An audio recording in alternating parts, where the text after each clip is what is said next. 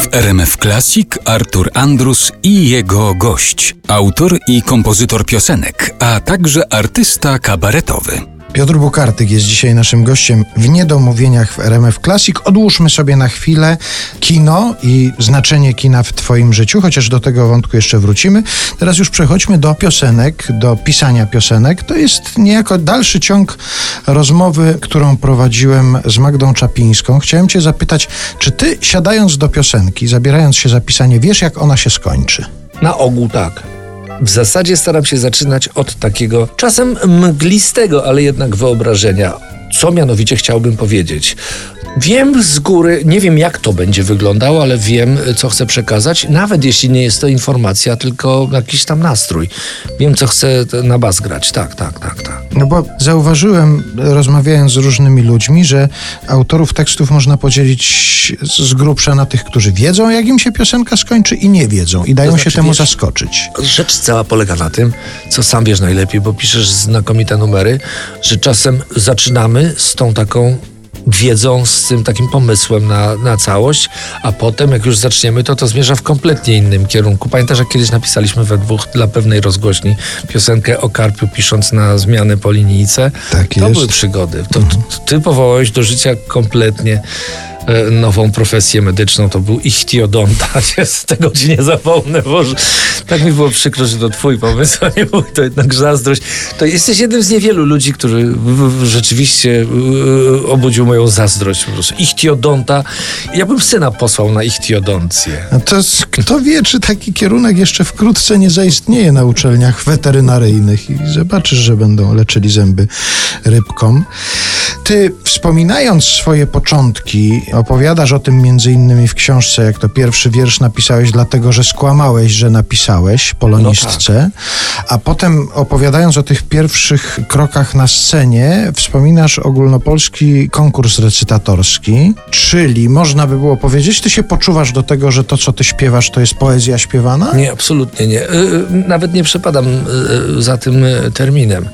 Po pierwsze, nie piszę wierszy z zasadniczych powodów. Bardzo rzadko je czytam w ogóle, więc pisać coś, o czym już sam z góry wiem, że mało kto sięgnie, sądząc po sobie i swoich znajomych, to nie chciało mi się. Nie piszę też do szuflady na ogół. To wszystko jest jednak forma komunikacji ze światem. Moja własna, wybrana tak.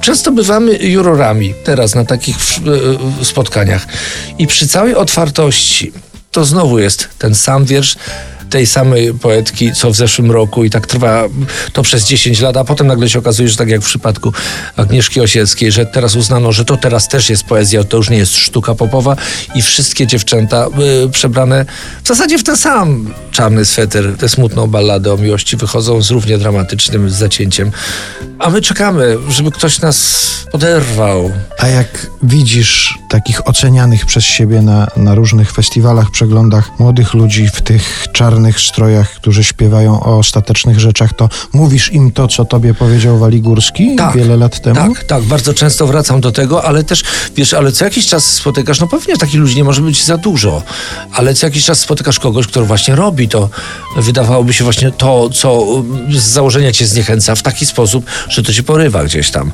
Pamiętasz ich później przez kilkadziesiąt lat. Wczoraj miałem przygodę, której nie byłem niestety świadkiem, bo okazało się, że tu się chyba się chwalę. To ciekawa konstrukcja swoją drogą, że miałeś przygodę, której nie byłeś świadkiem. No właśnie, bo dowiedziałem się, że jestem obiektem dyplomowego przedstawienia w szkole teatralnej w Gdyni za zaliczenie tak zwanej piosenki aktorskiej. Ale gdybyś mnie zapytał, czy jestem autorem piosenki aktorskiej, no jestem autorem piosenek, które czasem wy- wykonują aktorzy. No ale to już byłeś śpiewany wielokrotnie przez No tak. aktorów. No, spektakl z twoich No piosenek jest. powstał, Tak, Jerzy tak, Satanowski. Tak. Ale ja nie robiłem tego z takim założeniem. W ogóle nie, nie, nie rozpatrywałem tego pod takim kątem. Starałem się napisać piosenkę, opowiedzieć jakąś tam historię. I y, widzę y, później tę piosenkę odczytaną w sposób, który mi nawet do głowy by nie przyszedł, że można w ten sposób do tego podejść. Potrafią je uskrzydlić. I one wtedy żyją już własnym życiem. Wtedy już przestajemy być im potrzebni. Ale miło jest popatrzeć, że latają.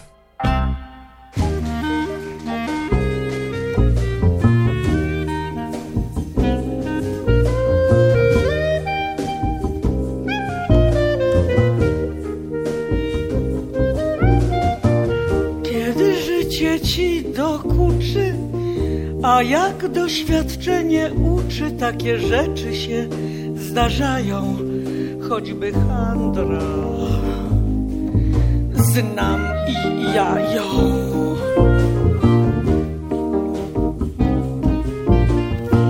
I tu śpieszę z wiadomością, że pomoże ci z pewnością przykre losu znieść kuksańce, poncz czasami zwany grzańcem.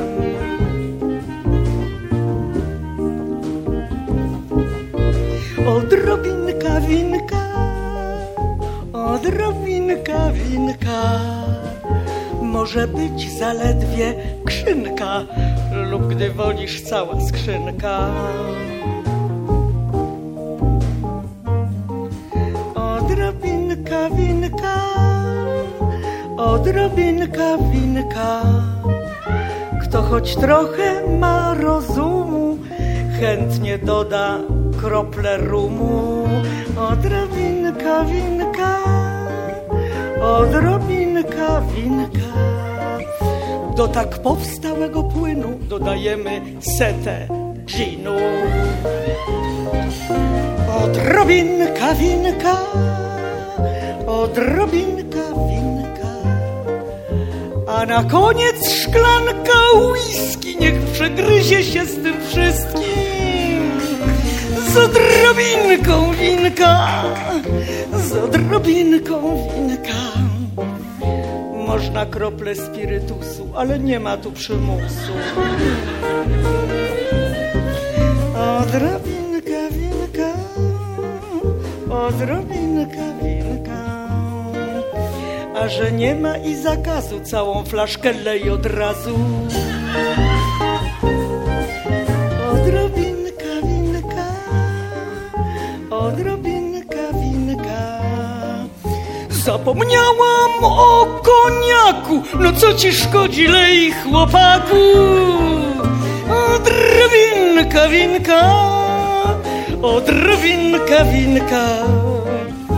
Teraz szampan. Bez szampana przecież się nie zrobi piana. Teraz goździk i cynamon świetnie smak poprawi on. Siądź wygodnie, radio włącz i sącz ten bądź. Świetnie robi się na sercu, ani śladu po welczmercu. Mówią białoruscy chłopi, by to wszystko piwem popić.